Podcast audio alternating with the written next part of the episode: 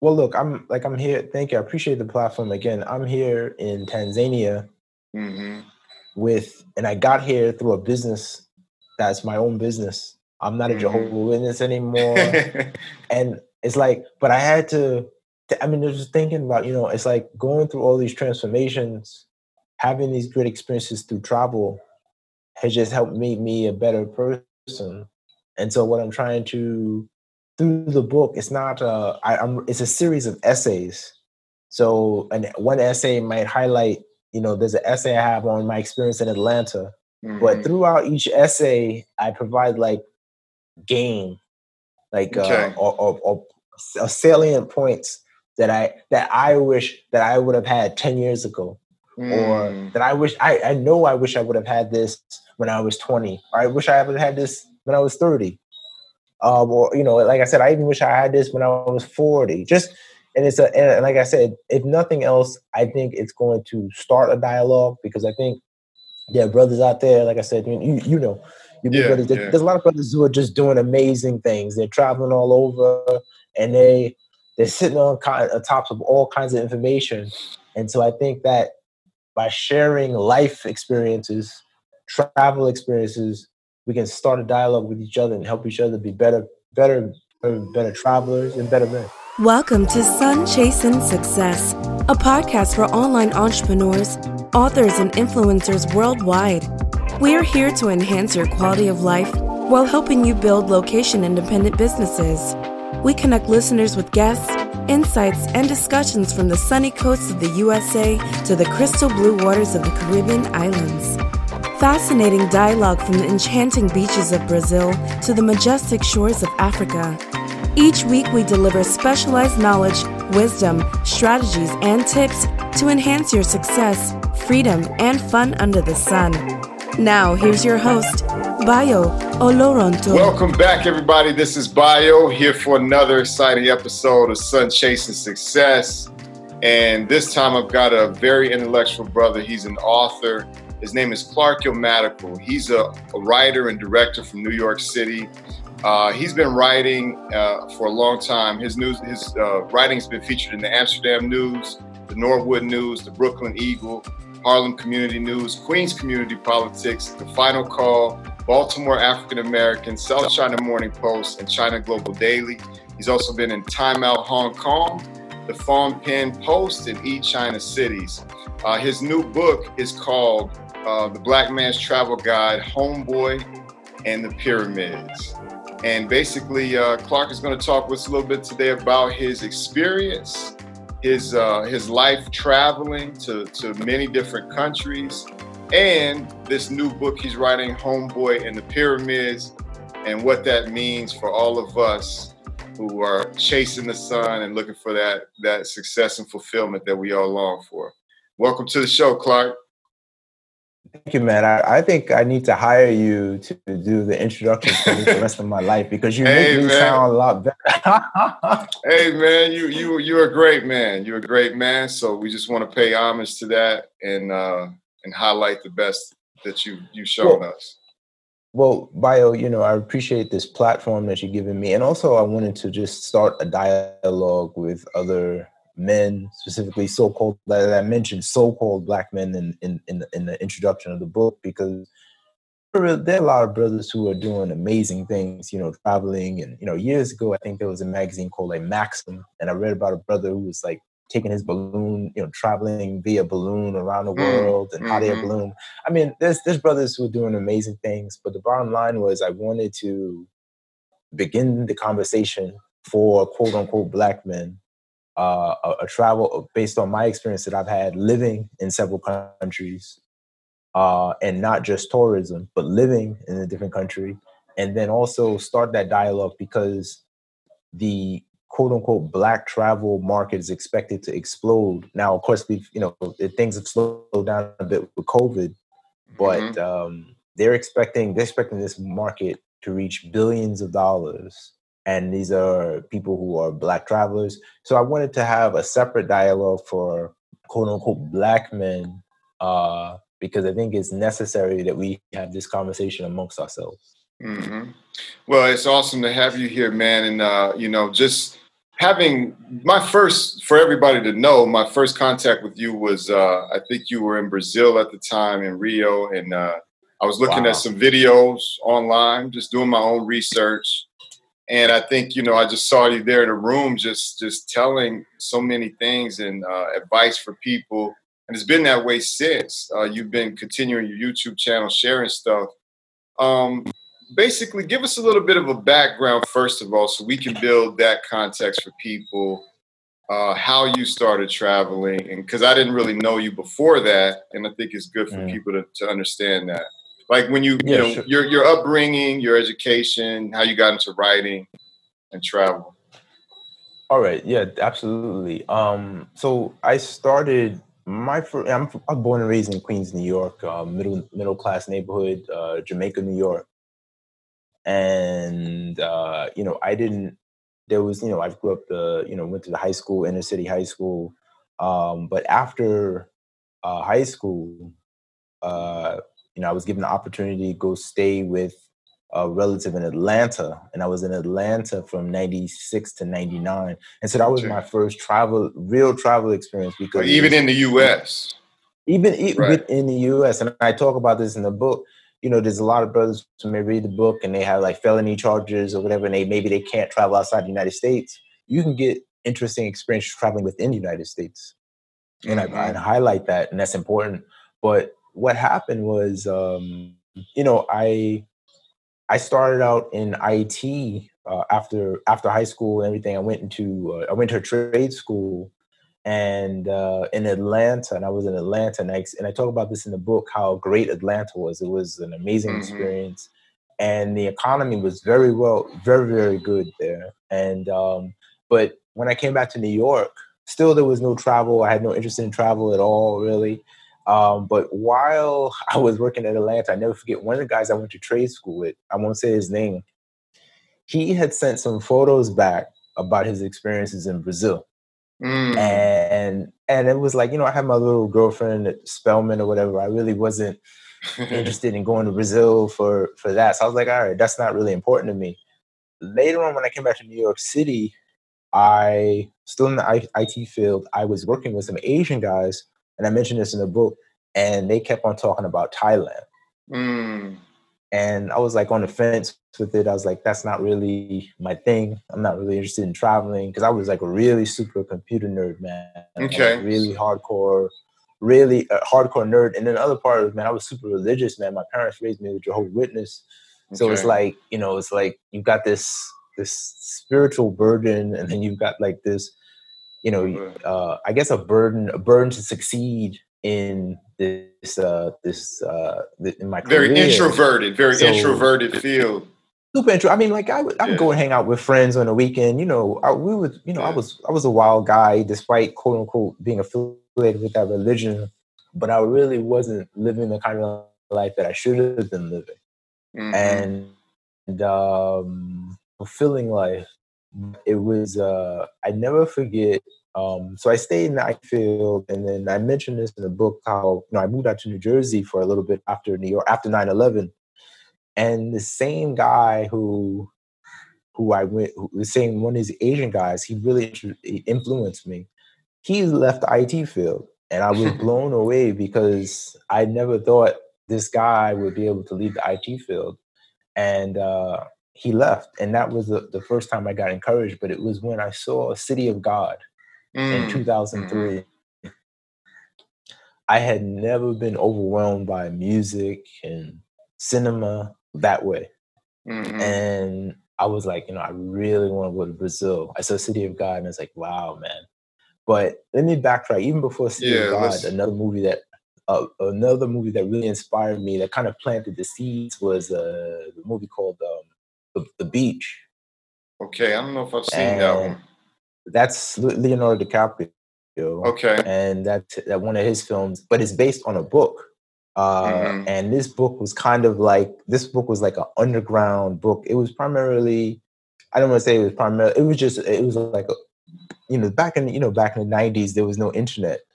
Mm-hmm. So early 90s. Starting, yeah, early yeah. 90s. Early 90s, there wasn't. No, I remember like, like 96, uh, 97, 98, the actual. Or it wasn't it wasn't as ubiquitous. Right. Some now. people so had it like as early as that. But. Some very, right, but around mid nineties. Yeah, for you know, the rest of the population. Mid nineties, early nineties, there wasn't maybe somebody would have an AOL account, but this book was being passed around and it sent a lot of people to Thailand. And that was what really set the foundation for that movie. Mm. And after that movie, their their tourism market exploded. Wow. But okay. I I just highlight that. So I came from a place where you know, my, from my, first of my all of my twenties, I was you know really introverted, like you said, a computer nerd. But at the same time, there was this religious baggage, and then so the thought of me in 2003 when I said I wanted to go to Brazil, I had no idea how I was going to get there. Mm-hmm. And I wouldn't manifest that until seven years later in 2010. But I had to make a lot of changes. And so mm. I had to become a different person. Yeah.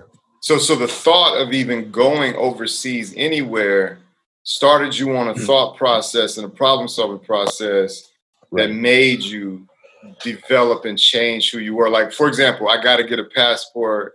I might have to get a visa. In order to get this, I need the money to do this. And how much, you know, like what were some of those uh those steps that shifted in you well, internally? Even when well, it was funny, like around 2003, when I was staying, I remember where I was in New Jersey. I was staying in a place called Bound One of my buddies, who's kind of like a mentor to me, he had just came back from Brazil. It was of like I saw this movie, and then like a few weeks later, he comes back from Brazil and he's talking about the women. He's like, you know, they're hot or whatever. And I was like, mm-hmm. all right, you know, that's what's up. And but I had no idea how I was gonna do that. Like, okay, so I guess I'll just go there for two weeks. And but I I I, I didn't want that kind of an experience. It was kind of like right.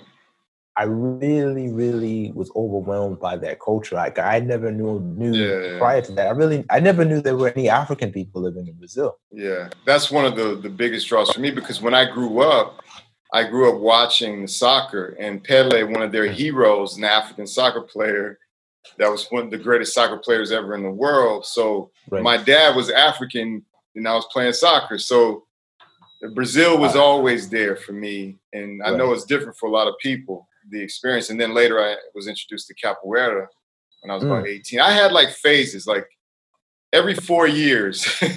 like when I was eight, it was like Pele and the, the, the Brazilian soccer hero. Then it was like the World Cup. Then it was capoeira. Then it was like the culture and the beaches and music and, and living in New York. Uh, so you know, yeah. it's a beautiful country and it, and it has a place to, to, to share a lot about African culture in this world. No, absolutely. And unfortunately for me, I didn't start going to those phases until after I saw the movie. After yeah. I saw the movie, you know, taking Portuguese classes, learning Portuguese, about capoeira. Yeah. It was after that movie that really inspired me. And so it was kind of like the seven years in between, I had to become a new person and make a lot of changes. Yeah. It's funny, man, because as I've been doing these interviews and having read a lot of different other people's experiences, movies play a big part in the life of us as Americans. Did you realize that? Well, well, I think so. Even even for young ones Tanzania too. right now. Yeah. No, absolutely. Yeah. Even Tanzania. I was just speaking to somebody last week, and guy across the street we were having a conversation. and I said, "Do you know anything about Americans?" And he said, "The movies." Dang man! So, so, this is this is something we got to really think about because well, it's know. a big music videos you know, mm-hmm. movies, these are a big export. And so it's something that we definitely have a discussion about. But you're right. Yeah, yeah, man. So, okay, uh, tell us a little bit about that restrictive life because you mentioned the Jehovah's Witnesses. Uh, that was throughout all of your youth through high school. I was raised as a Jehovah's Witness. Okay, so this was your primary experience. That's it's your, it's your culture. It's your culture, mm-hmm. basically, and like you said, your belief system. And I got inculcated with a lot of dogma and superstitions, and they were just suffocating me. Now, some people, oh, I don't want to interrupt you, but just to add context, some no, no, people have said that, uh, and I have a friend that was in as well. They said that there are some disciplines and some, depending on the person, maybe. He did say that there are some benefits in the sense that you learn how to resist uh, peer pressure and things like that. Um, depending on who you are, you might you might be able to maintain some self esteem and, and composure that other kids maybe would be subjected to that wouldn't be able to maintain that that self discipline. Sure, sure. There, there. are they're, they're Like kind of a and ironic there are- there are byproduct posi- of it. Yeah. there, there are positives, I guess, to being raised in that culture. Um, I just think that looking back in retrospect, I don't think that I would have chosen that path. Yeah, obviously age. that's an extreme way to try to enforce that type of decision making. Yeah, and I, it, I think it just impedes your growth as an individual. hmm um so that that was that's my thinking it's not that i had uh, and that's why i don't focus the whole book on that it's just like one essay because it's like this is who i was because i also you know um i don't like victimization and hmm there are plenty of uh, there's a movie called the secret and i remember watching this years ago and it discussed so many people who had these horrific uh you know traumatic uh, upbringings and they weren't Mhm. raised as jehovah they weren't raised as jehovah so right, shit- right. Everybody has whatever things that they have difficult yeah, in their bro, life you- growing up. right? yeah. And so, but I But what was the was, catalyst you to know, ju- to get out of it? I mean, I think like- wanting wanting to experience this new life was the catalyst, bro. Really, oh, okay, wanting okay. wanting to go to Brazil. I also talk about in the book, you know, me becoming a. I eventually became a photographer. I left a six figure salary and was basically working for a fraction of that and getting by in New York City, you know. And I did this because it was something that was very important to me, and so I had to make, you know, drastic changes in my life. Now, when, this is very important because I've talked with some other guests about this idea of a lot of guests have moved from engineering that I've talked to and, and others, some of these Mm. IT type of fields.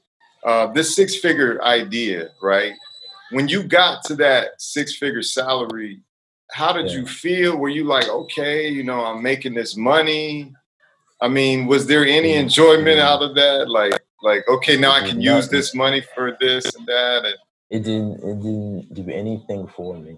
Wow, did you think it would? I'll, I'll Or- say I mean, yes, of course, of course. I do. thought, I thought, look, I thought when I got to that level, that's why I was working so hard in IT. right, right. So I thought when I got to that level financially, I'd have all the shorties and I'd have all the the the holistic life to go with it. And when Yeah. I got there, it was like, okay, th- this wasn't. you still had to do for. those, the, go to that type of job every day, so you, you couldn't really. I I talk. yeah, I didn't even mention this in the book. It's like there was a point where I'm at work and I felt like Neo in the Matrix. I was working at for a financial company. I was like, what the fuck am I doing here, man? And it was just like it was destroying. It was destroying my soul. Literally, whoa, that's And- deep. And so I think the other big problem I had is that I identified with my job. There's nothing wrong with having a computer job or IT job, No, but that was my that was that's how I I I I, I would go out and I would you know that's how I identify with people and what and that was my status and that was my self esteem. I based my self esteem on that. I should say. got you. So at, at that point, uh, was there any significant moment when you were like, okay, I'm out of here? Was there a final straw? Was there that Neo moment where you ran and jumped out the office building and jumped to the other office?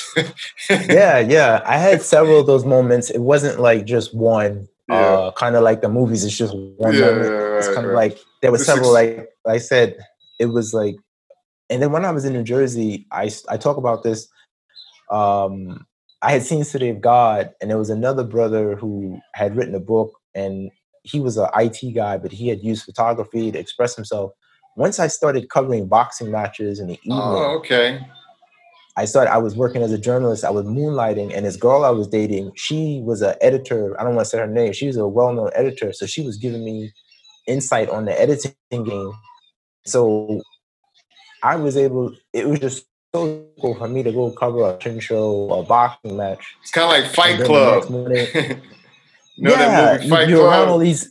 Yeah, Like yeah, yeah. It's like, well, it's that kind of. You're around all these exciting people. This, Yeah, uh, you know, this environment that exciting, entertaining people, and then the next morning, you know, you're It's sitting, like- you know, yeah. you you would you have you have Dockers on and a cotton shirt, and you're like, what am I doing here? It's like I, this is not. Not I, I'm not supposed to be here. It was just very. It was a very dip. So th- that helped the transformation tremendously. Gotcha. You started to identify and understand that, you know, human beings, we, you know, if you're at boxing, I mean, you got the athletes who are living their passion. You got the writers and journalists that are covering the boxing. You're seeing fans probably coming from all walks of life spending money to see a Right. boxing match. And you're like, wow, man, these people. So it's like, you know, it creates an environment where you see people living their dreams basically. And, and, and you know, No, absolutely. And you mentioned significant moments. There was a night I covered a fight at the Manhattan Center, and I remember it was like probably my first ringside assignment at the ring. Mhm. And I just looked back and I saw all the people in the crowd, and I said, Mm. "Wow, look at me! I'm I'm on the other side of the fence." And I didn't pay Mm. anything. I didn't pay anything to be here tonight. And I'm yeah. covering an event, and it was like a Shannon Briggs fight. It was a, it was you know, but it was big enough. It was a, it was a decent card. And it was like, wow. Normally, I would pay to watch this event, but here I am, journalism, put me in another place. So in the, you know, even book, I mentioned my journey into journalism, my journey into and, and travel, how, how travel has played all a role in that. But it was like I had Mm-hmm. to make a a shift as a person in order to start being able to travel abroad. So journalism was that transitionary kind of like passion career slash that that that was that bridge for you a little bit. Yeah. Well, look, bro, I, I'll be honest with you. I dated several editors, several, several, several, and I'm not gonna even I'm not gonna mention their names because there's a lot of people in the book I don't mention their names, but oh, that's no there problem. were several, several sis- no, no, there were several sisters that I dated that assisted my journey and my elevation into journalism. And Wow. the reason that they found me, two of them, because I, I used to write a lot on Craigslist. And Mm. I, I'll just keep it 100 with you. I wrote a really passionate ad about the woman I was looking for. And Craigslist used to be very, a lot of people who like to read and very cerebral. and that's how that's how I met some of them. So you writing. literally were drawing people to you who who like these type of intellectual ideas, Who like- who like writing kind. Like, right, who were cerebral writing. yeah. And so that was the energy I was putting out. And I was, and I attracted two of them. And then that way. And then another one I just met on an, on an event. Wow. So, So, okay, man. So so you got into that, and then so Brazil was your first trip outside the U.S. Or what was the first Brazil- trip? I, I was 30, I was 33. It's 10 years ago, bro. I was Mhm. 33. And I never left the United States not to go to nowhere. I never left the United States to go to Mexico, Jamaica, none of that. hmm I left and you know that was it. Brazil was my first my I bought a plane ticket. And other thing is in order for me to get to Brazil, I had to work. I had like a consulting business. Okay. Yeah. so yeah. I, I had to, you know, I did that and started that on my own. Mhm. So um it was a heavy transition, man. So so then basically that's what you talked about here. Uh, what's so taking that leap? What's missing in our understanding about travel um, as Black men in the African diaspora that that you can relate to and that you've been able to synthesize now? You know, many years later, uh, after taking these jumps about the personal development and uh, and all of that. Yeah, I think, and I mentioned even in the forward that I sent to you, I when I'm making videos or writing, I'm not pontificating and talk about how great I am. It's just I'm sharing my Mhm. experience to get the dialogue going, and then also to emphasize that I think brothers will get a much more rewarding experience by staying in a place Okay. versus going to a hotel for a week and coming back home. Um, you know, some brother may be listening to this and they they love Brazilian jiu-jitsu. And Mhm. one of the best one of the best teachers is in Ipanema or is in a favela in Brazil. Go stay with that dude for three months. And by by pointing the direction, by pointing in that direction, things will happen. Um, I've told people like, you know, like you'll you'll take a class in Portuguese, and then there'll be a girl in, at the class, and then she'll be like, "Oh, my uncle lives in Ipanema," Mhm. and then he's like, "Yeah, you can come, you can come stay with him for a month." And so doors will open up as you mentally say, "I want to do this." And if you and what I didn't realize, and I mentioned this in the book Bayo, had I really stayed focused early on and and really started using my mental faculties to manifest, mm. I, pro- I probably it wouldn't have taken me seven years. It would have probably taken me two years. Mm. And by the way, those are uh, these synchronicities are part of the African family, friend, and community experience. Yeah. You know, the village idea. You know, mm. and a lot of Brazilians have talked about this. Like mm. once they realized how they grew up and they looked at Africa, they're like, "Wait a minute, this is where I got mm. these things from." Wow. You know. Now tell us a little bit about uh, you referenced the book and dedicated it to Bakari Henderson uh, and every yeah, every black man daring to break free. You know, we've had a lot of names this year and, and in the past mm. decades of black people that have died to police brutality, violence, and so forth and so on. Why is this particular name important regarding outside of the U.S. travel? Uh, well, this yeah, this is this is a young brother who went down to uh, to Greece Mm-hmm. And he was chilling. He was chilling in a bar, and I'm just summarizing this. Story. Sure, yeah. Um, it's horrific. He was chilling in a bar, and a European lady wants to. She she initiated contact with him. She was like, "Hey, I want to take a picture with you." Mm-hmm. Uh, one of the guys that was in the bar started hating, and he initiated violence with Bakari.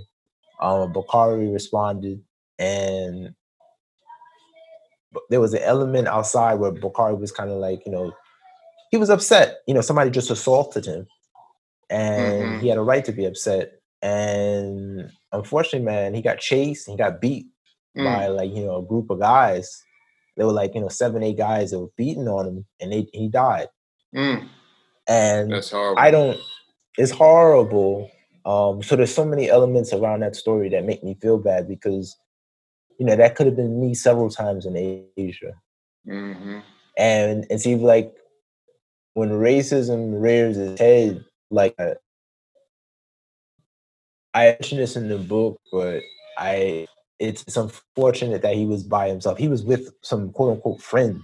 Mm-hmm. They didn't do anything at the moment, and then later mm-hmm. on, when they had a chance to testify, some of them were like, "Well, I don't want to testify." They wouldn't even testify.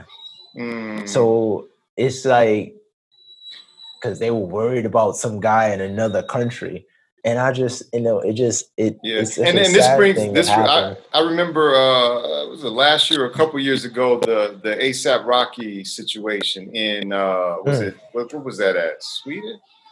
Sweden, yeah, Sweden, Sweden, yeah. You remember that? He didn't initiate. Yeah, he. Yeah, he you know what I mean. Guy, and it's like guy was. Yeah, yeah guy was, a guy was chasing him. Yeah, harassing. There's a brother there's a brother named Wendell Wendell Wendell Brown Wendell Davis, a mm-hmm. football player. He went to, to China to teach football, and so he got into some kind of scuffle with a guy at a bar or whatever, and wound up doing two years in China. And mm-hmm. his mother, his mother contacted me because mm. she saw my videos online, and I helped her, you know, understand stuff about the whole experience of being in prison. Because wow. I eventually, I talk about this in my book, right? and my journey to Hong Kong, I wound up going to prison for six months. So there's a lot of context I give about the journey, things we should and should not do, because one of the things I admire about brothers from Africa, when they go out, especially in Asia, mm-hmm. they never go out alone.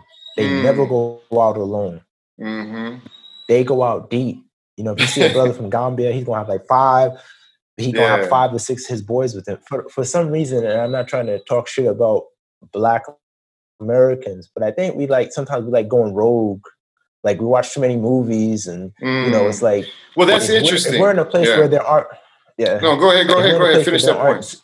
I just, I no, I just want to finish it. If we're in a place where there aren't many Africans, you should definitely be can be mindful of where you are and you know whether or not somebody's going to have your back. This is what I was going to add to that was okay, uh, the American mindset of in, of rugged individualism, of dog eat dog capitalism, of get rich or die trying. You know what I mean? These points, yeah. these motifs, these uh, ideas that that black men carry around in the United States sometimes like you've seen the video uh, or the, the photo they have online of a, a, gun of a police officer pointed to one side of the head the black man is pointing the other gun at the other side of the head you know mm. so this makes a lot of black men isolated feeling like okay i got some money i'm going to travel but i don't trust anybody so i'm just going to go by myself but this is the yeah. thing we you know you you talk about that like america classifies you as a black man right mm. and you've lived in seven countries I'll go through a list of them here uh, that included China for 13 months, Taiwan for three months, Cambodia for 15 months, Vietnam for 10 months, Hong Kong for a year, Brazil was six months. Um, and in that process, did you ever have a posse, so to say, of brothers that could be there with you to do anything with and, and support you? Right. See, this Never, is something that, we have to understand, you know. And uh, I was even you know, fortunate here to make friends with, you know, yeah. people here in Brazil before I came here. Just, just, even if it's just, you know, your martial arts brothers that you're training with. And, you know, even if they're not all black, but like they have something, they have some common interest in you that's yeah. other than you just meeting people out in a new country. You know what I mean? That you don't speak the language. No. I think that's incredibly yeah. serious and important. No, it's yeah. tremendously important. Absolutely. Um, yeah it you know, I don't think you would need it as much in Brazil or any place where there are other African people, I should say. Okay, um, okay. Right, that's true. That's like true. like if you go to Brazil, as long as you stay away from like tourist areas, you know, pretty much nobody will know you're Brazilian. I mean, yeah, yeah. Like if you if you know if you're not flashing, you just you know yeah, you look just, like everybody else. No, yeah, yeah, you look like everybody else. You'll blend in. I'm talking about places like Europe, Asia. Okay. Any any any travel any, any place you travel to and there aren't any Africans there, mm-hmm. be mindful. That's that's something I get into in the book as well. But but like I said, yeah. and I even talk about this in the book. The brothers from the continent, I feel they're better travelers because mm. they don't have that American mentality. You say, and and and you're right because when I first went down to Brazil, I had this mentality that I'm going to go ahead and start a consulting business when I get down there, and I never forget there was this gay dude I met on couch surfing. He was real, quick, and I just talked to him about a few months ago while writing the book because I. I even mm-hmm. have his uh, original email. He said, "Clark, if you come down here with that American mentality, you're gonna wind up going back home with your tail between your legs." And that's exactly what happened in Brazil. Mm-hmm. Exactly so, so yeah, happened. we we've we've I've heard this from a lot of other people. Um, the culture clash, and I have. Uh, have a podcast uh, episode about adapting to other cultures, trying to help people understand that you know it's a process. Like I had, you know, I, I consider myself to be a very humble person, very open minded, but even me, I had to confront some of my Americanisms coming into Brazil, getting acquainted with the language, getting acquainted with the customs of the people, the expectations, because yes, man, it's a mindset that we grow up with in the United States. And like for example, here, here's a perfect example. Like, did you know that uh, the Brazil uh, Brazil never has gone to war, like in terms of um, uh, let's say attacking other countries or trying to confiscate uh, land, territory, oil, and things from other countries. Like they mm. don't they don't grow up with like war movies about their country, like that's so important. so that's like, but in the U.S., that's all we know. you know what I'm yeah. saying? So, and then we have not only that, they have violence, of course, in Brazil and, and drug dealing and trafficking and all of that, and there's of course violence here. But it's like our violence in the United States, the way that it's caused and what's the cause of it, based on yeah. The, yeah. And then the other thing is, I'll say I'll leave one more. The other thing is the type of uh, slavery that occurred in the United States was super, super industrialized to the point where our gross domestic right. product in the United States in the late 1800s was primarily was off of slavery and cotton. Slaves. Whereas yeah. Brazil, they kind of like it away and they kind of they kind of left Africans to the fringes and the Africans built their mm-hmm. own communities and stuff. And you know, they kind of right. like later yes. accepted them as Africans.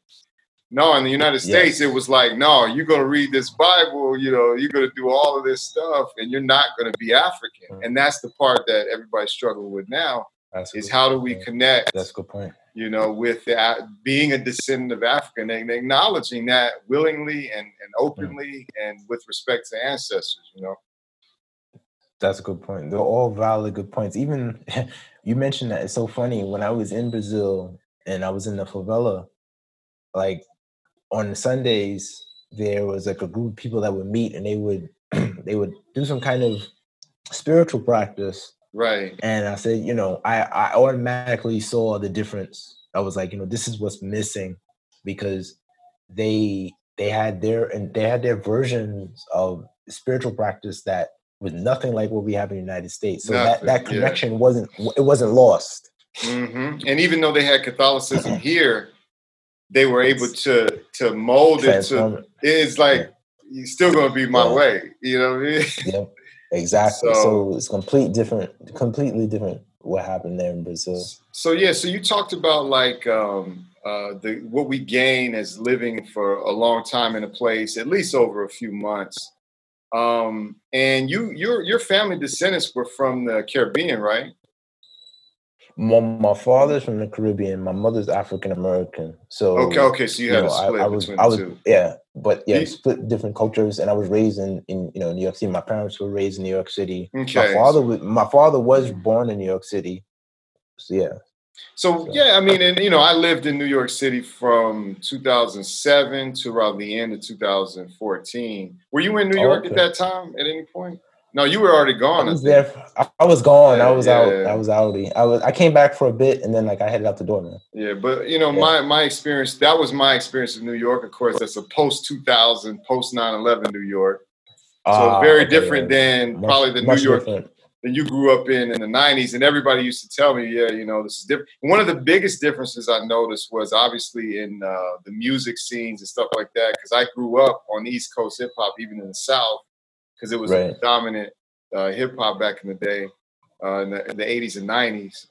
Um, but then getting there and seeing like all these dudes from Queens like dancing to like these kind of like sing along songs and stuff like that, I was like, this you is lost some respect for that. It's not what I yeah, envisioned. yeah, yeah. It was like you know, and I, and I saw a lot changing there. What did you see of cultures and dynamics in New York from, you know, because there's a there's a, a, a school, uh, Brooklyn Tech, where you know, um, Very well known. Yeah. yeah, that you know, there used to be just like just Asian kids just flooding out at 3 p.m. just right there down by Fulton, and I'd just be like, Right. man, like you know, I, I like this is like Fort Greene, like we're all the black Yeah. people, Uh, Yeah. you know what I'm saying? So this is something that people really need to understand regarding like education, culture, like Chinatown. Like, what were you exposed to there in terms of because you know they call Brooklyn the planet, but you were exposed. I know you were exposed to cultures from all over the world. What did you Well- learn about those interactions between all of Well, them? definitely. I was from, you know, I, grew up in Queens, so my experience was, was primarily African American and Caribbean. Uh, the neighborhood Mhm. that we lived in, fortunately. hmm Um, you know, occasionally you would interface with. Uh, for me, I really didn't start interfacing with other races until I was in my twenties. Now, one of the benefits about, I guess, about being a Jehovah's Witness or the church we went to was that it was about forty percent Caucasian. So Mm. my my interaction with Caucasians wasn't.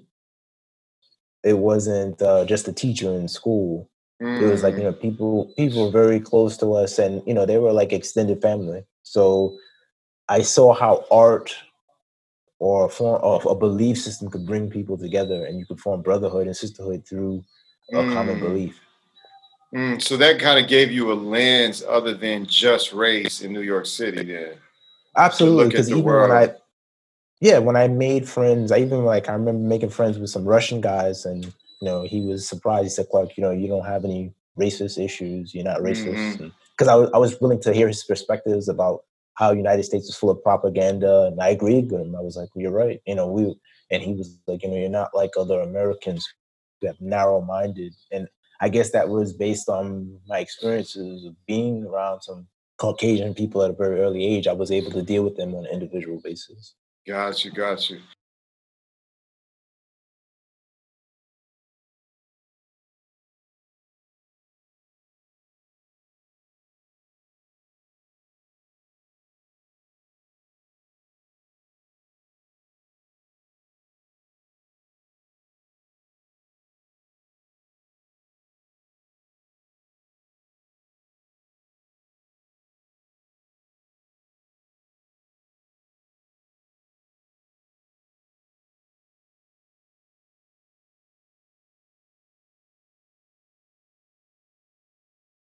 Like what you hear so far?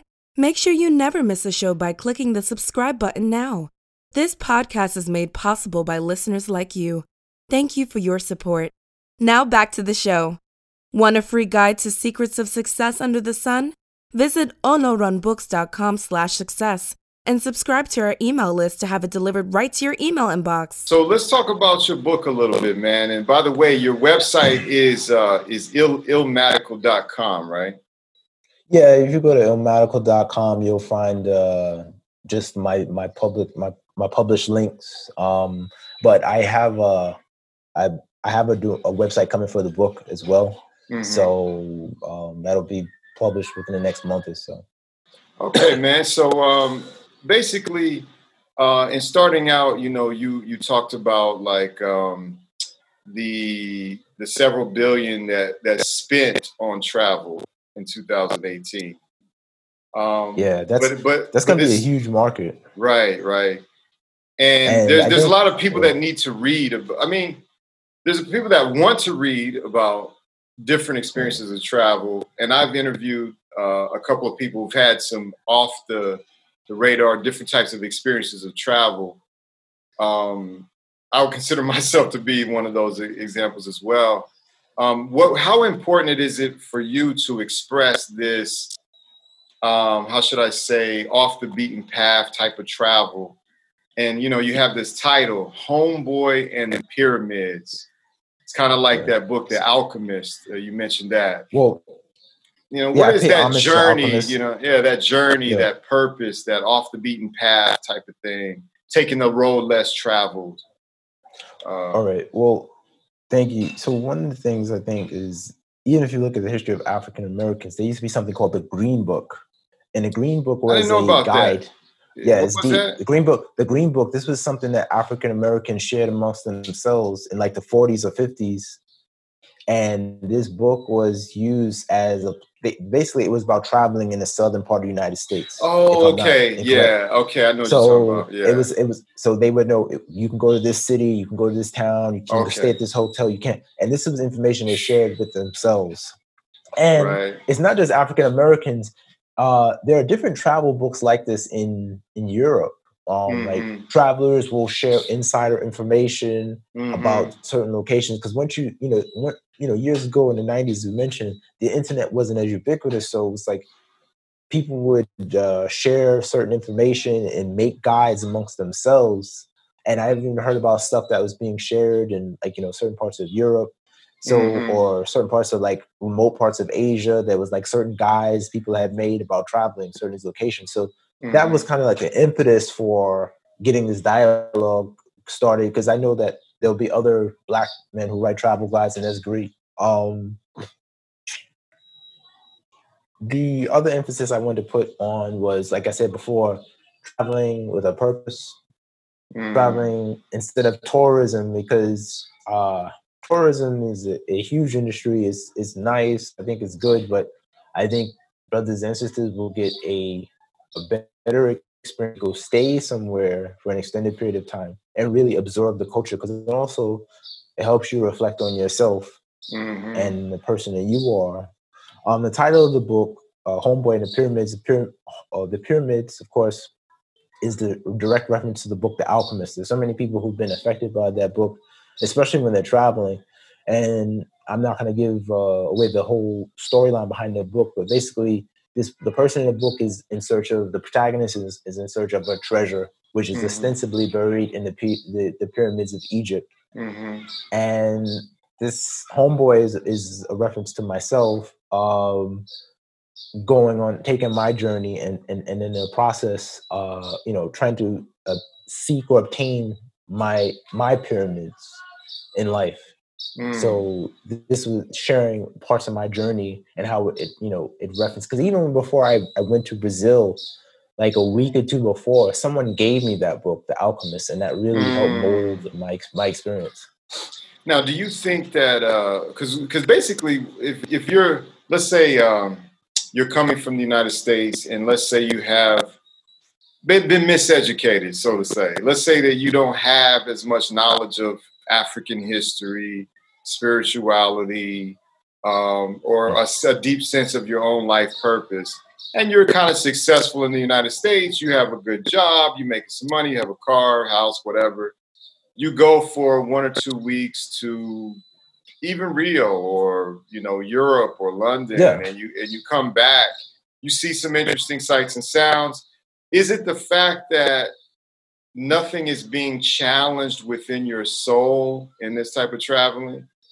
Is that what we're talking about here? Because That's when you come and you live in Brazil for three months or six months or one year, your soul will be challenged as a human being, as who your right. identity, your identity will be challenged as a human being. Right. Uh, when you're in Right, prison in China or have some kind of conflict happen, you can't be the person that you were with the identity you have. You have to, or not even just prison. If you have a challenge in a foreign country that you have to solve a problem, it's going to cause you to break out of any kind of format that you had that might have been programmed into you and cause you to make some decisions that may, you know, self-definition. Is that what we're talking about when we say transformation? You know, traveling. Absolutely, absolutely. Like, well, even a cousin of mine, he found out I was in Africa right now, and he he wrote to me and said, "It's glad to see you elevating because you know, ten years ago, you didn't want to be bothered." And I think that Which, by the way, I forgot to mention, you're in Tanzania, everybody. He's in Right. Tanzania. What, what part of? Well, you know, no worries. I'm in Dar- I'm in, I'm in Dar es Salaam. okay, Dar Um, es Salaam. yes. Okay. So, um, had I not spent time with the brothers in in prison, I wouldn't I wouldn't have come here. It wouldn't have been on my radar. Like another destination would have been on my radar. hmm Um, I mentioned this in the book, but just seeing there was a, a part of my journey when I was in the prison where I was actually in three different prisons, uh, a prison where they sort, and the prison where I did most of my time, and then the final part was an immigration prison. It's when they send everyone home, and I was in the prison, this cell with like you know this dorm with about hundred or two, hundred plus brothers, and These were all brothers, like African guys. Like, I mean, Oh, they was there all any from brother? different uh, countries. was No, there any no, other the- culture there? No, no, no, not in the room we were at. Like it was maybe like a hundred. The dorm we were at was like a hundred Africans and maybe like ten or fifteen Pakistani guys. But Mm. just seeing their different temperaments when I traveled, and, and I've told people this: the final two weeks was really probably one of the best travel experiences I had. So tell us a little bit about. Let's back up a little bit with part of your development. Okay, you had been in. How long had you been? Was it Hong Kong or was it uh, Beijing? So I'll explain. Yeah, explain all I of go to- that. I- Yeah. I go to Asia. So I go to Asia in 2013, and I was out of a bad breakup, and this is all Okay. intertwined. I Mhm. got involved, you know, this young lady, and we split, and I was, you know, in a bad situation, and an opportunity came up for me to go through, go to China, hmm and China had been on my radar because uh, of another movie, uh, The Last Emperor. I had always, I had always, but even before then, I was studying Mandarin, and you know, I was it's like you know, it it, it was kind of like a thought, hmm but it it wasn't serious because I didn't know anyone there. And then um, a brother who's been like a mentor to me, he mentioned that his nephew was there, and this all happened like within two weeks. So I talked to his nephew, and his nephew was like, "Yeah, by the way, the school that I'm working at, they're looking for teachers."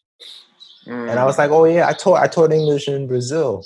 And I was like, "They're not gonna reach out to me, man." They reached out to me like like the next week, and they and they were like, "When can you come? We'll pay for your flight." So I was like, you know, serious. okay. You know, and at the time, I was doing well financially through my business Mhm. that I had, and I was like, "If that's serious, I'll go." And it, it came into fruition. Now I go to Beijing, and uh, I I mentioned this in my book. You know, I went through some tribulations there, getting settled. But the thing that happened when you are in when you get a, a, a tourist visa in China, you have to leave the country every ninety days. So I had to go to Hong Kong, and for everybody to give everybody some context, Yeah, Hong okay. Kong is not is not is not legally a part of China. It's, they have their own currency, and they still have the British uh, legal system. So I go Right. to I go to Bay, I go to Hong Kong, and I'm blown away. I'm like, man, this is this is, place is amazing. It's still it's visually. I, I definitely recommend anybody who's in Asia to go to Hong Kong and stay and check it out. But visually, it blew me away.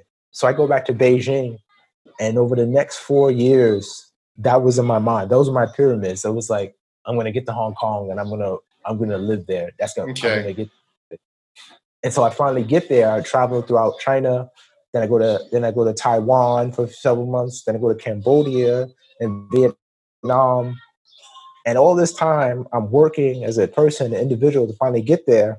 I get there, and I'm there for several months, and then I find out that a lot of the expats are already leaving. This is mm. when I hmm. get there. I get wow. there, and I find out people are, are making their way out. This was, and this was, you know, before I, and then finally I get into this. Now you're this, saying due to the political, but this is the they were on their way out due to the political stance. Nah, it wasn't even like right, right, because it, it was Beijing was just starting to infringe upon the freedoms of Hong Kong. Then it was like 2012. 2013 was the year I mentioned this about 2013 was the year when Beijing just came into Hong Kong. Mm. Uh, a guy, a Gambian brother I knew used to sell drugs in Hong Kong. He said before 2013 it was very casual. Like the police would come and just like, mm-hmm. hey man, you know, they were like, uh, my sergeant's coming through, clear out the area. You can come back after my sergeant leaves. It was that casual with the drug dealing.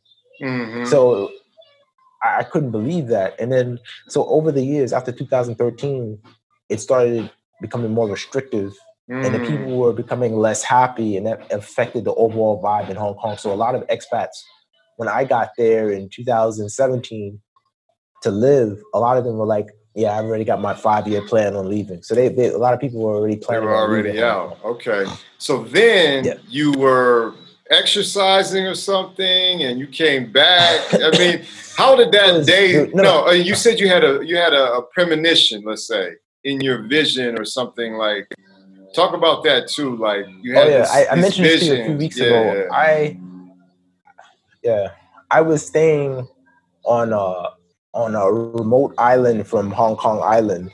Okay. And I knew I had like a test ahead of me. I kept seeing, and I saw myself in prison.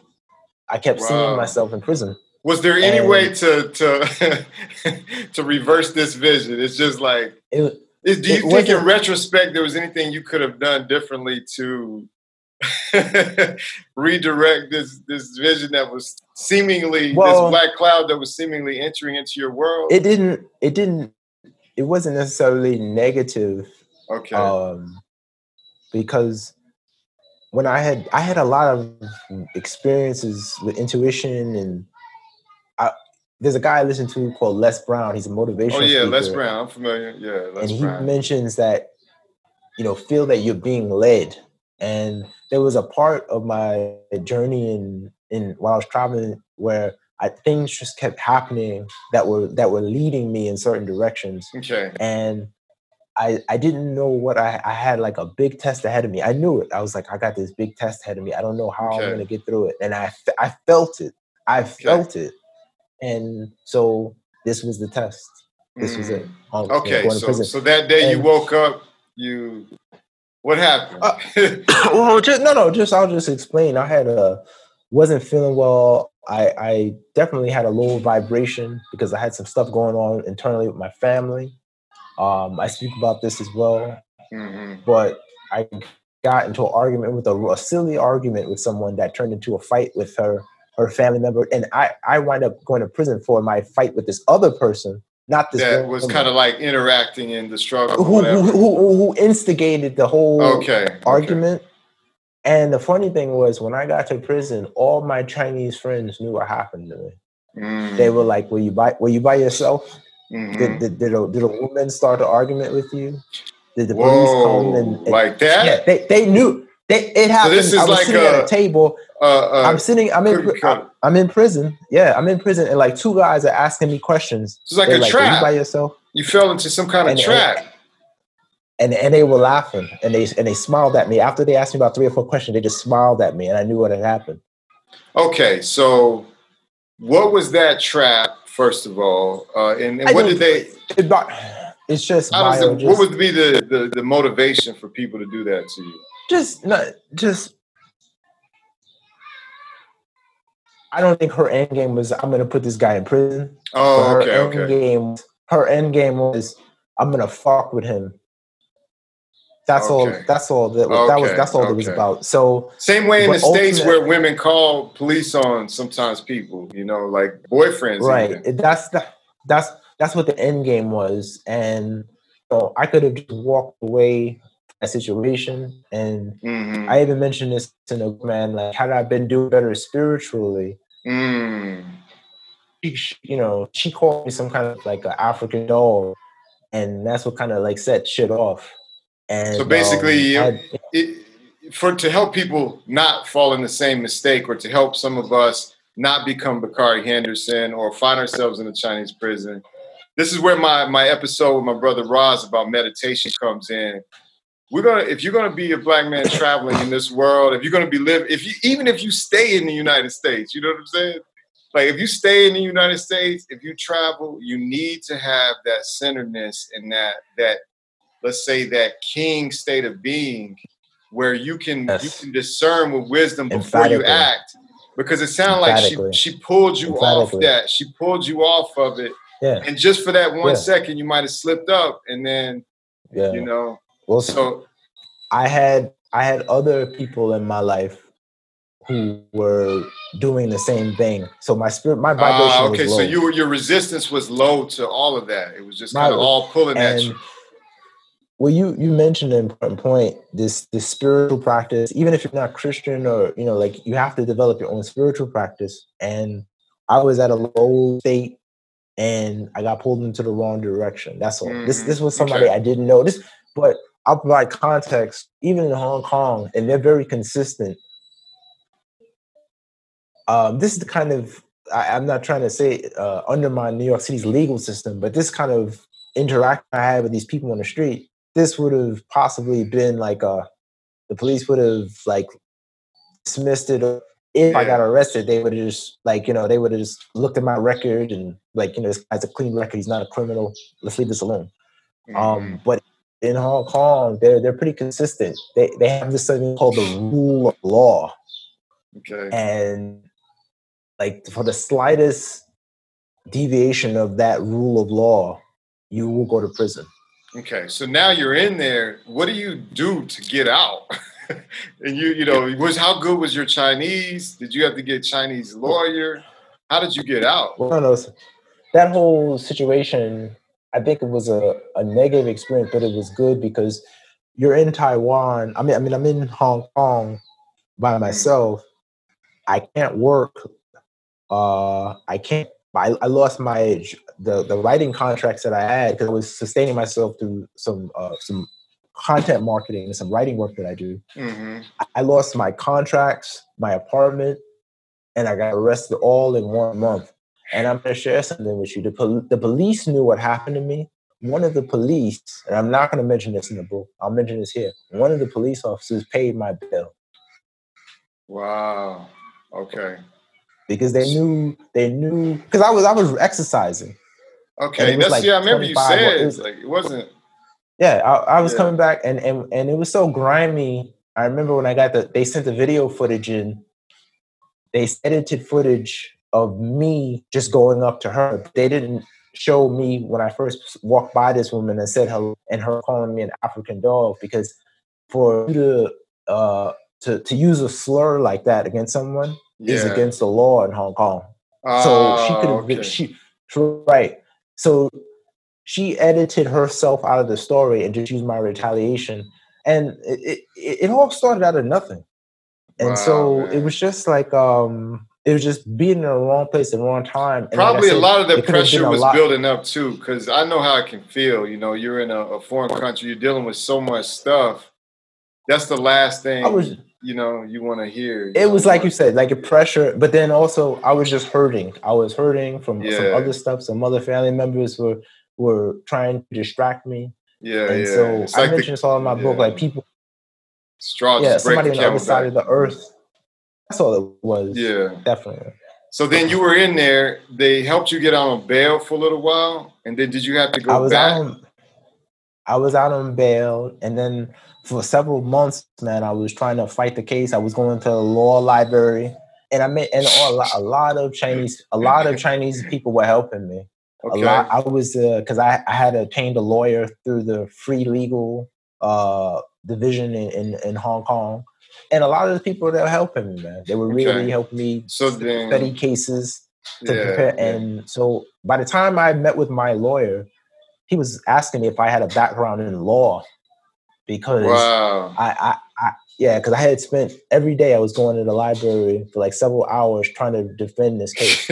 you got your papoose on. Remember how he had that how he had that song the the the, the legal term. It, well, I had to, man. I yeah, had to yeah. get it. I didn't want to, but it was something I had to do. So it was an interesting experience, and it also helped me understand something about you know Chinese people. It's not like you know, you go to the worst hood in America. not every black person is going to be out for you, but there's going to be that section of people mm-hmm. that are that thieves, gotta, yeah, and that, yeah. And then you go to you go to some places in Asia, they're going to be that section that's going to be racist, mm-hmm. and you just got to deal mm-hmm. with that. Okay, so you you took it to trial. I mean, they took you to trial basically, and you were tried. How was the court yeah, in? How was the court like in China? And was it just well, like? Well, well, it's it's completely different than China. Um, uh, oh, okay, okay, it's different than China. Yeah, because yeah, because I mentioned this in the book. Yeah, they have the British legal system, so oh, everything okay. is in English. Okay, that's but cool. That's even cool. It, yeah. Well, it's not. It's like it's not really, like huh? any. It's just they, they, they. I couldn't understand why things were so severe. Okay. But once even when I got inside the prison, I was talking to a Chinese friend, and he said like things weren't as this severe with rule of law. You know, because Hong Kong is known for like Bruce Lee and mm-hmm. kung fu, and yeah. He said he said he mentioned like you know a decade or two ago it was much more lenient so if you got arrested for a simple fight, they would just give you a warning and they wouldn't put you in prison. But like over the last few years, and even as I studied my case and other cases, for the simplest thing, if somebody shoves someone, they go into prison for two weeks. And so mm. it, things, I think it was like after the SARS, I think after SARS came into Hong Kong, a lot of things changed with their, their law. So then basically you were like, okay, they, they, they sentenced you like and you know, no, no, I went to trial and I, I tried to beat it and I lost. Uh, I lost. Um, and I remember when I was in the holding pen, you know, my my attorney. Yeah, what, was, what was going said, through your thoughts at that time? Oh, I was, man? I was, I was, I was, I was pissed off. I was angry, and and that's why. But also, it was like it's a traumatic feeling. It's like you feel. Yeah, man. You're like, oh my god, like you. Yeah. Because I thought I was gonna win. I thought I was gonna win, and then yeah. my attorney, he met with me in a holding cell. He said, Clark, this is about who the judge likes best. Damn, man. And now, like, okay, said, so yeah. So once that happens, was there because you you you know coming from New York and having heard stories about prison and stuff like that, now you're going into a Chinese prison. Were you like, okay, I gotta get the the glow in me. I gotta be ready for whatever. Well, I mean, were, were you or was there a, a, a, buffer that you had that you know in terms of violent offenders and things like that did you know what you're getting into well you know I, mean? I, did as much research as i could for the worst case scenario i found a book online written by a guy i mentioned this in my book written by a guy named andy Ojuku. he was an african brother from the united states he went to china for some reason and he was held in prison for like three months okay. so he wrote a lot of stuff about how things work and then were organized. And mm-hmm. there are Chinese prisons are filled with triads, they're filled with gangs. But the mm-hmm. thing that I mentioned that I noticed about Chinese guys, there's a difference with them in the way that they go about crime mm. for me. And that really, first of all, I could speak some Cantonese, so they were amused by that. That's the first thing that separated me from every other foreigner.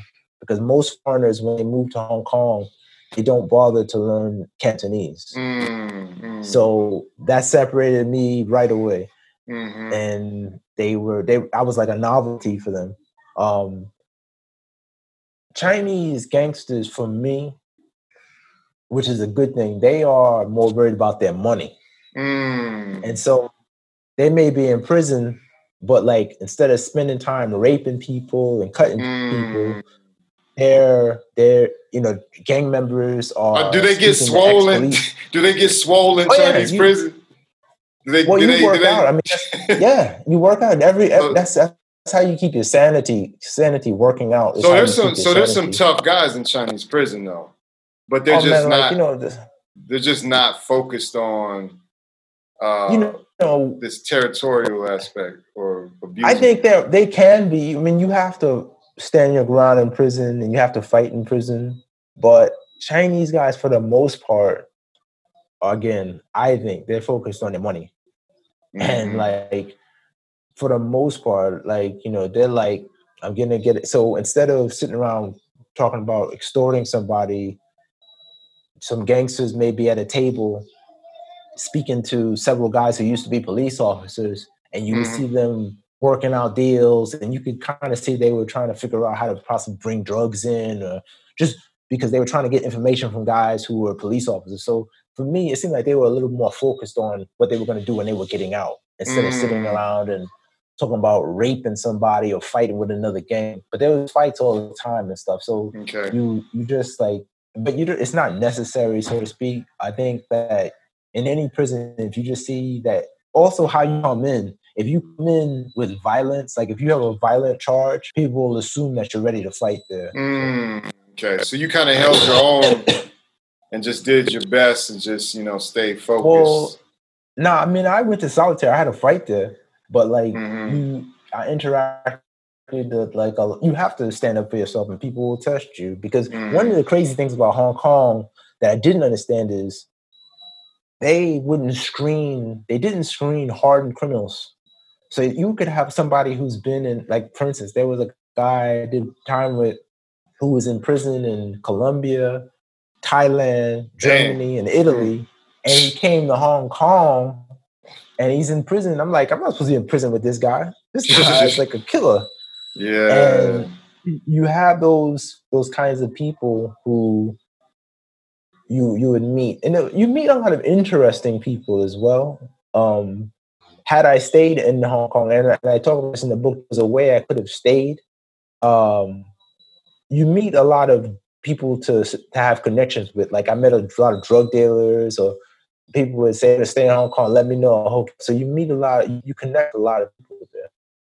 wow, man. So basically, is there anything you did to, to get you through that run and your mental sanity?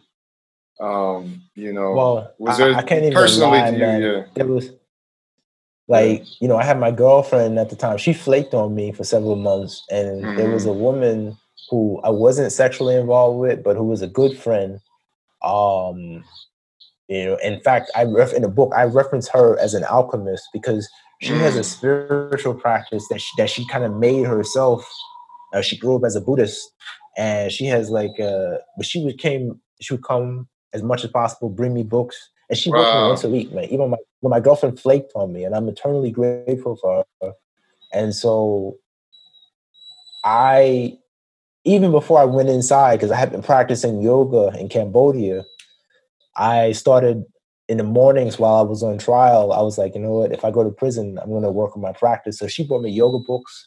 So in Mhm. the evenings, I, one of the things as a writer, I just focused on Mhm. my, my my writing Mhm. and uh, reading as much as possible. Hmm So you had your fitness, your mental, and your spiritual. Fitness, uh, Yeah.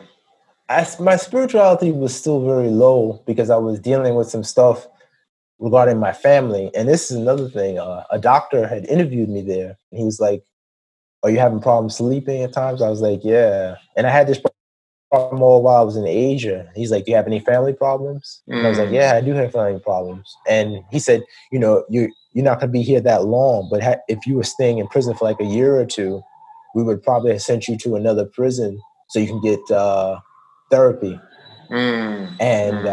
um, before I came out here, Bayo, before I came to this is the first year I ever had therapy, Wow. Yeah. and yeah, and it was it was good to talk to someone to help me work to work. out of the Yeah, sometimes you need to know family. what's occurring in You you to- that was rooted in some things in the past. Yeah, and, she she analyzed. My therapist was great. She helped analyze a lot of stuff that I was dealing with, and so I even mentioned this in because it's the first time I'm leaving and I'm not angry. When I went to Brazil, mm. I was angry at this. When I went to Asia, I was angry at the woman, and I was I angry you. at you know. Yeah. So it's like it's like this is the first time I've left and I started my journey, and I don't have any anger issues. Man. I feel so fantastic. That's great, man. That's awesome.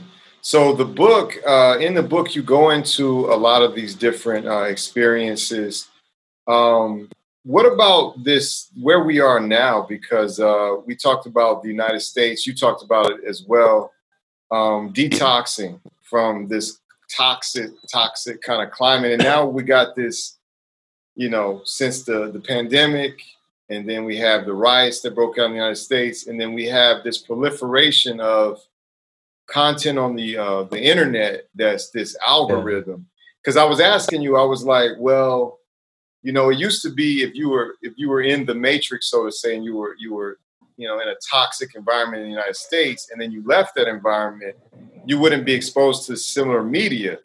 But now, because everybody in the world is using the same internet media and the same algorithms are running through Facebook, Google, YouTube, it's kind of like we get Yeah. exposed to the same thing. Is it? I mean, I know it's still a little bit different outside the United States, but you were recently in the United States during all of this stuff, and then coming out of it. So, what's your ideas on that?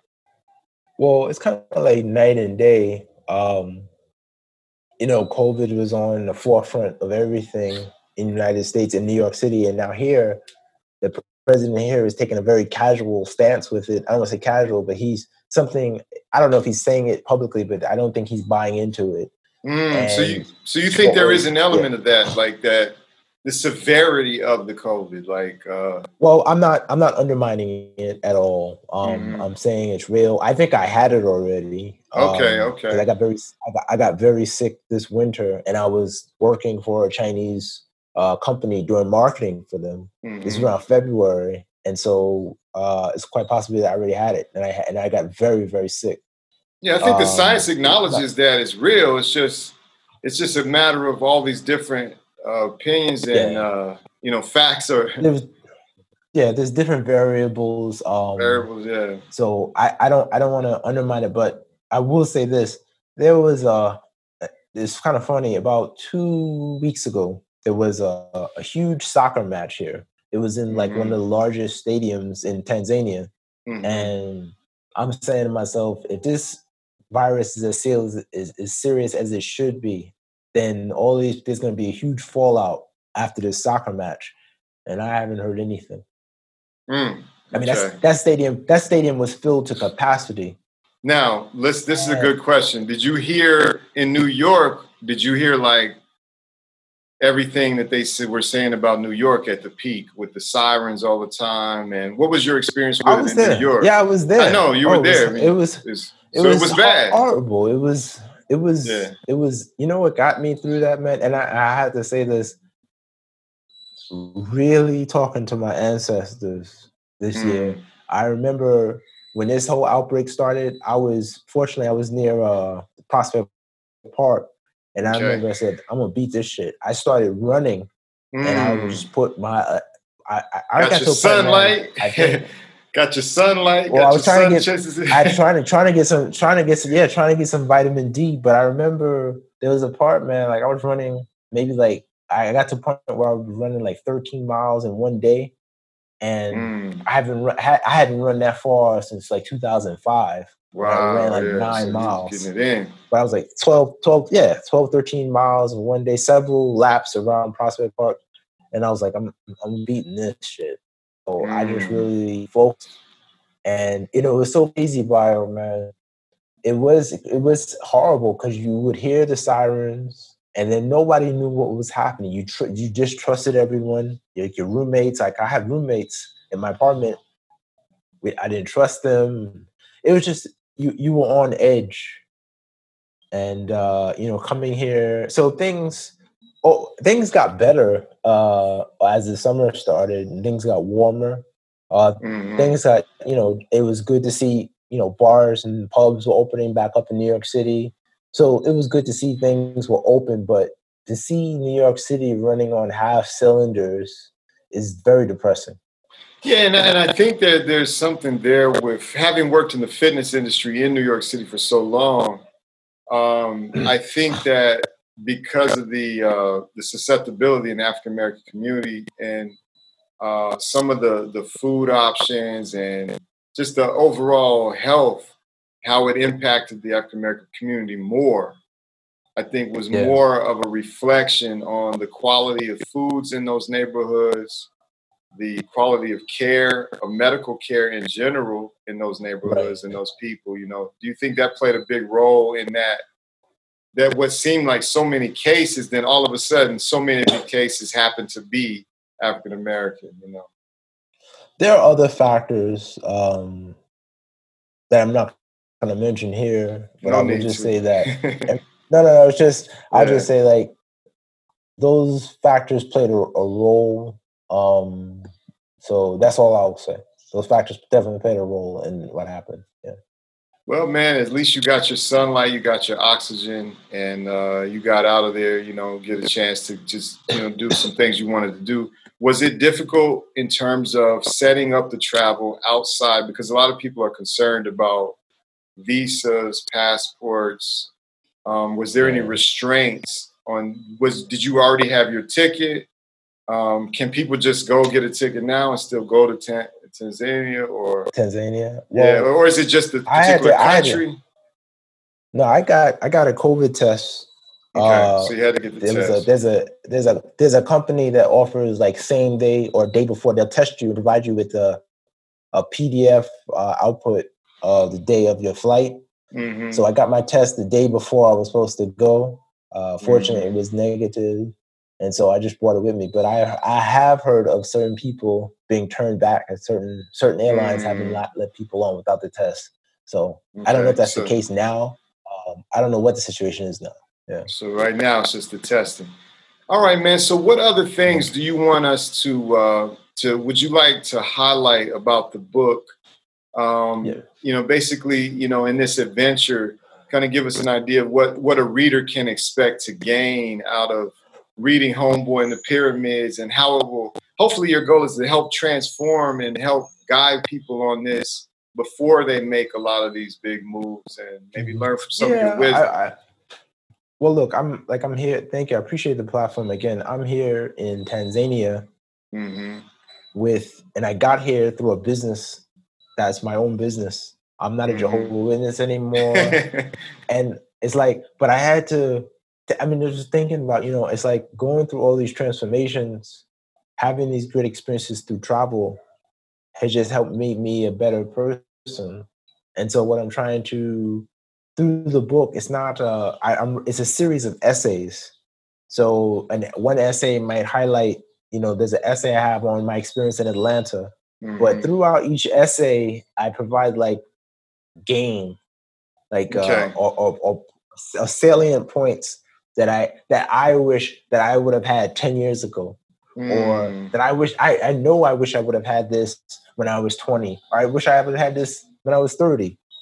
Um, or you know, like I said, I even wish I had this when I was 40. Just and it's a and like I said, if nothing else, I think it's going to start a dialogue because I think there are brothers out there, like I said, you you, you know, you yeah, brothers, yeah. there's a lot of brothers who are just doing amazing things. They're traveling all over and they they're sitting on, on top of all kinds of information. And so I think that by sharing life experiences, travel experiences, we can start a dialogue with each other and help each other be better, better, better travelers and better men.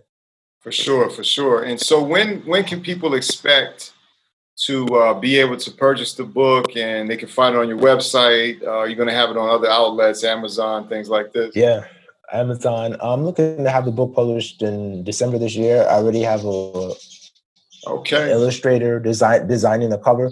Yeah. So yeah. Uh, I think I sent you a a, a mock up. Uh, yeah, yeah, yeah. That's that was just something I put together through some images. But no, I already hired a designer for the for the cover. So I've already purchased the ISBN. So it's official. It's just a matter of push and play, and it's about sixty percent done. So I'll be done soon. That's great, man. That's that's awesome. I know a lot of people will be looking forward to reading this, and hopefully, from listening to this interview, they can see that this is going to be a, a, a deep insight. You know what I'm saying into this process of travel because I didn't have any books like this to read. Because when I was looking for that's, books right? When I was looking for Yeah. books of okay, There's, if you want to travel to okay, who do you like? You know, there's like you There's- know four hour work nothing like week, or you know, there's Right. other books, but not specifically about Mm, us and our unique challenges, experiences, um, Yeah, purposes, and stuff. So. Man, that's you know that's what we want to want to uh, show people what you've done here and help people find out about it. So, man, uh, like everybody, you can go to illmadical.com. And what's your uh, social media handle? Are you on Instagram? I think you have. Uh, yeah, um, Instagram, people can hit me at Clark Ilmatical. That's uh, Clark with an E, Clark Ilmatical. Uh, also, um, on Twitter, I'm Ilmatical Mind. So they can hit me there. If they just Google me, they'll, they'll be able to get in contact with me. Um, I have a YouTube channel, so it's, you know, Clark Ilmatical, YouTube. Um, any of those platforms, Twitter is probably the best, but like, I think that uh, they'll, they'll be able to find me, and uh, I'm gradually starting to promote the book now. So All right, man. They'll, they'll be able to obtain it then. hey, man. Well, again, thanks you for being on the show. Thanks for for uh, sharing all this wisdom, all Thanks this game about me. traveling globally. And uh, I know it's going to be great for you going forward. And I can hear the birds chirping where you're at, man. It sounds like such a man. beautiful place. We didn't even talk That's- as much about that. So maybe as you Yeah. get some more experiences there, you know, you can come back and uh, we can learn about, you know, the, the different level that you gained there. Absolutely, I really appreciate it. Thank you so much, Bayo. Absolutely, man. Thanks a lot. Take Talk to you soon, man. Peace. All right. Thanks for joining us this week on Sun Chase and Success. Make sure to visit our blog at www.olorunbooks.com slash blog. Again, that's O-L-O-R-U-N books.com slash blog. You can also subscribe to the show in Apple Podcasts, Google Podcasts, Spotify, Stitcher, any of your favorite platforms, or via RSS so you'll never miss a show. While you're at it, if you found value in this show, we'd appreciate a rating on your preferred platform. Or you can simply tell a friend about the show. That would help us out too. If you like this show, you might want to check out Bayo's ebook, Secrets of Success Under the Sun. It's available at olorunbooks.com slash success. Subscribe to our email list to have it delivered right to your inbox. Until next time, Sun Chasers, cheers to your success.